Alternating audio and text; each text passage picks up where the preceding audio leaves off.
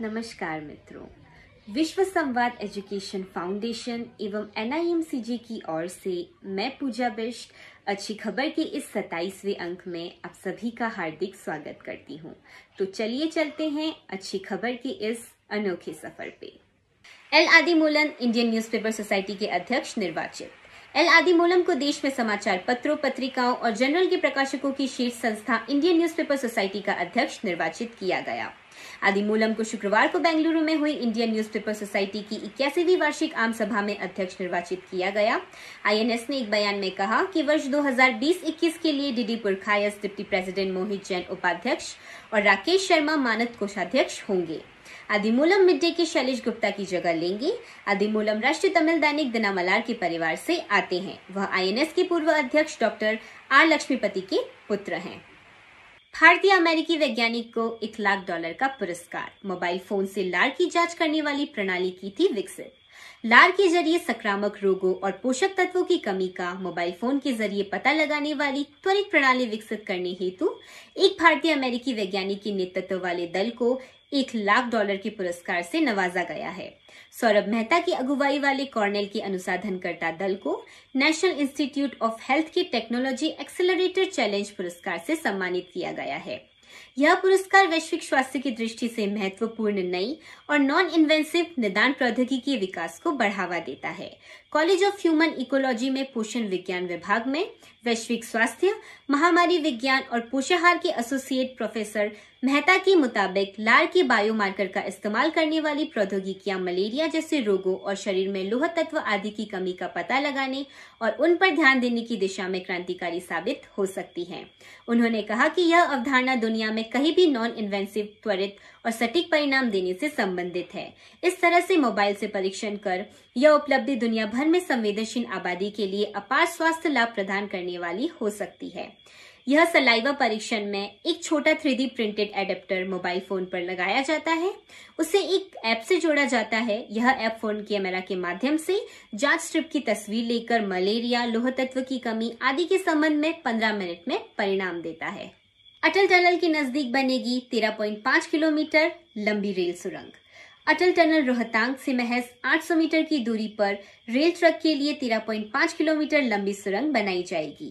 सामरिक पर्यटन और व्यापारिक दृष्टि से महत्वपूर्ण बिलासपुर लेह रेल लाइन परियोजना के तहत रोहतांग में बनने वाली यह सुरंग देश में रेल और सड़क मार्ग की सबसे लंबी टनल होगी। स्पॉट विज़िट के लिए हिमाचल पहुँचे उत्तर रेलवे के परियोजना निदेशक हरपाल सिंह ने इसकी पुष्टि की। स्पॉट विज़िट के अंतिम दिन शुक्रवार को हरपाल सिंह की अध्यक्षता में मनाली में परियोजना की समीक्षा बैठक थी। बैठक में बेरी से लेह तक बनने वाली रेल सुरंगों पर चर्चा की गई। इस रेल ट्रक को हिमखंडों से बचाने के लिए स्नो एंड एक्लॉन स्टडी एस्टेब्लिशमेंट मनाली की मदद लेने का फैसला किया गया है। रेलवे की टीम ने प्रस्तावित रोहतांग रेल सुरंग के दक्षिण पोर्टल का दौरा भी किया। उल्लेखनीय है कि उत्तर रेलवे की टीम 18 से 25 सितंबर तक स्पोर्ट विज़िट के लिए हिमाचल आई थी। तो चलिए अब चलते हैं खेल की दुनिया में। फ्रेंच ओपन के पहले दौर में तोर्मो से भिड़ेंगी हालेप। रोमानिया की टेनिस खिलाड़ी और 2018 की champion Simona Halep French Open में विश्व रैंकिंग में सत्तरवें स्थान पर काबिज, सारा सॉरी बेस तोर्मो के खिलाफ अपने अभियान को शुरू करेंगी। पिछले चौदह मुकाबलों से अजय रही इस खिलाड़ी ने क्ले कोर्ट पर खेले जाने वाले इस ग्रैंड स्लम के लिए दो महीने कड़ी मेहनत के बाद तीन महीने क्ले कोर्ट पर अभ्यास किया है। ग्रैंड स्लम में चुनौती पेश करने से पहले उन्होंने क्ले कोर्ट पर लगातार दो टूर्नामेंट जीतकर अपने इरादे ज़ाहिर किए हैं। कोविड 19 के कारण लागू लॉकडाउन के समय अपने घर में रही इस खिलाड़ी ने कहा, मैं अपनी दिनचर्या को लेकर बहुत सख्त थी और मैंने बहुत मेहनत की है। मैंने शारीरिक रूप से बहुत सुधार किया है, उन्होंने कहा। इसलिए मैं दौड़ सकती हूँ। मैं हर मैच में फिट महसूस करती हूँ। मेरे पैर मज़बूत हैं, जिससे मैच के दौरान मेरा आत्मविश्वास बढ़ता है। विश्व रैंकिंग में दूसरे स्थान पर काबिज इस खिलाड़ी को रोला गैरो में शीर्ष वरीयता दी गई है, क्योंकि गत चैंपियन एशबार्टी इस टूर्नामेंट में नहीं खेल रही है। कोविड 19 महामारी के कारण खेल की स्थगित से वापसी के बाद हालिप लगातार नौ मैच जीत चुकी हैं। इस दौरान उन्होंने प्राग और रोम में भी खिताब हासिल किया है। फ्रेंच ओपन में नडाल की गढ़ में चुनौती देंगे जोकोविच। दुनिया के नंबर वन टेनिस खिलाड़ी नोवाक जोकोविच और 12 बार चैंपियन रह चुके लाल बजरी के बादशाह स्पेन के राफेल नडाल शुरू हो रहे फ्रेंच ओपन में खिताब की दावेदारी के लिए उतरेंगे। शीर्ष वरीय जोकोविच अभियान की शुरुआत मिखेल यामिर के खिलाफ और दूसरी वरीय नडाल बेलारूस के इगोर गेरासिमोव के खिलाफ करेंगे।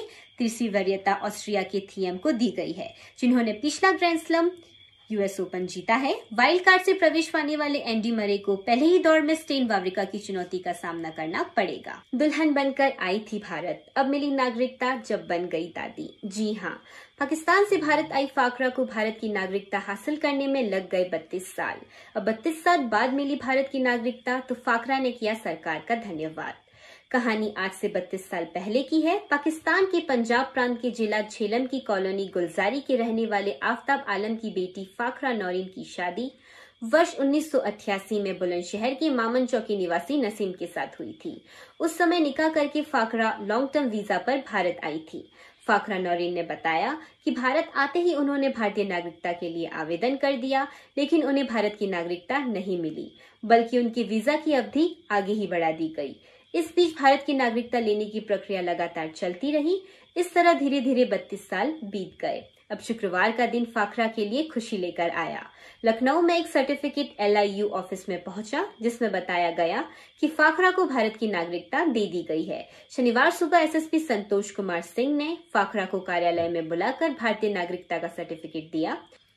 फाखरा ने जिस नागरिकता के लिए जवानी में आवेदन किया था, अब उन्हें वह बुढ़ापे में मिली।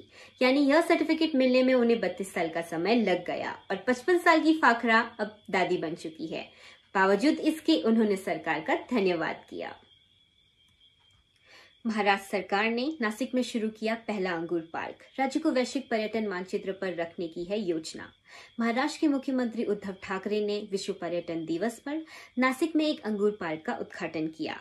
कहा कि उनकी सरकार का लक्ष्य राज्य को देश में नंबर वन पर्यटन स्थल बनाना है। नासिक, जो देश में अग्रणी अंगूर और शराब बनाने वाले हब में से एक है, गंगापुर बाँध के पास 14.48 हेक्टेयर में फैले इस रिजॉर्ट का निर्माण बहत्तर करोड़ रुपए के निवेश से किया गया है। इसमें चार ट्विन विला 28 स्वीट्स रेस्टोरेंट और एक बोट क्लब शामिल है।